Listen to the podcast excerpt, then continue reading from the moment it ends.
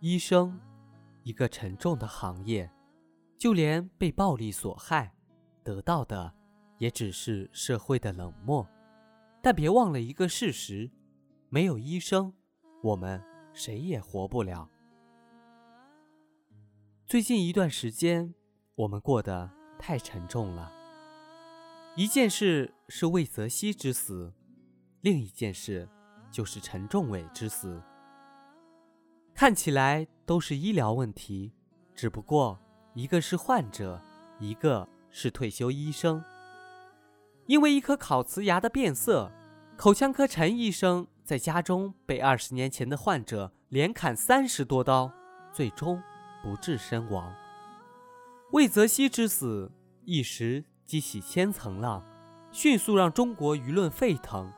但陈医生之死，很多人却表现得冷漠，只有医生群体在误伤其类，悲戚莫名。这是时代与人心的问题。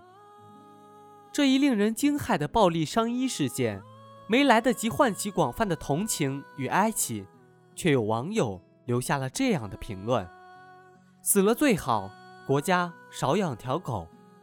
我不信医闹，一个巴掌拍不响，谁没事儿精神好好的去医院？”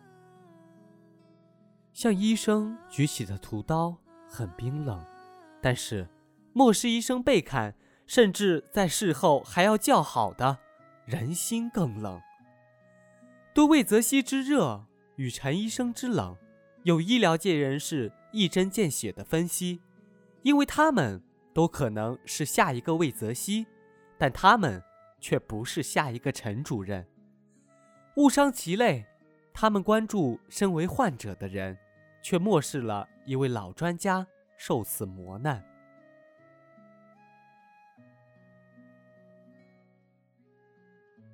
恐怕世界上没有一个职业像医生一样悬壶济世、救死扶伤，还要冒着生命危险。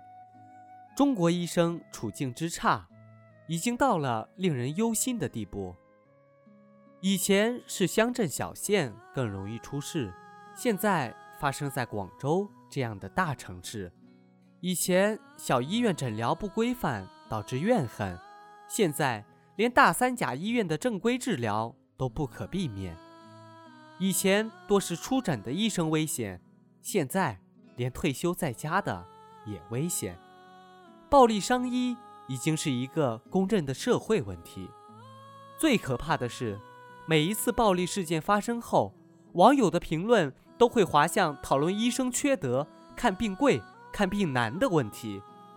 医生处事，唤醒的。不是人们对医疗行业处境艰辛的体恤，而是又一次宣泄对医疗体制的不满，将平时对个别医生、个别医院的怨恨借机吐出，逞一时的快意。许多人认为医生救死扶伤是天职，救得好是应分，救不好就该挨骂甚至被打。我们会感恩父母，因为父母对我们付出无价。但我们不感恩医生，因为觉得医生看的是病，挖的是钱。很显然，医生成了不完善的医疗体制的替罪羔羊。医生只是普通人，也要承担生活的压力。制度的缺失，甚至让他们饱受社会的偏见，常常一口饭还没咽下，又要投入紧张的工作中，有时候。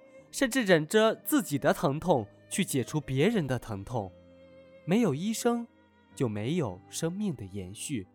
尊重医生，就是尊重生命。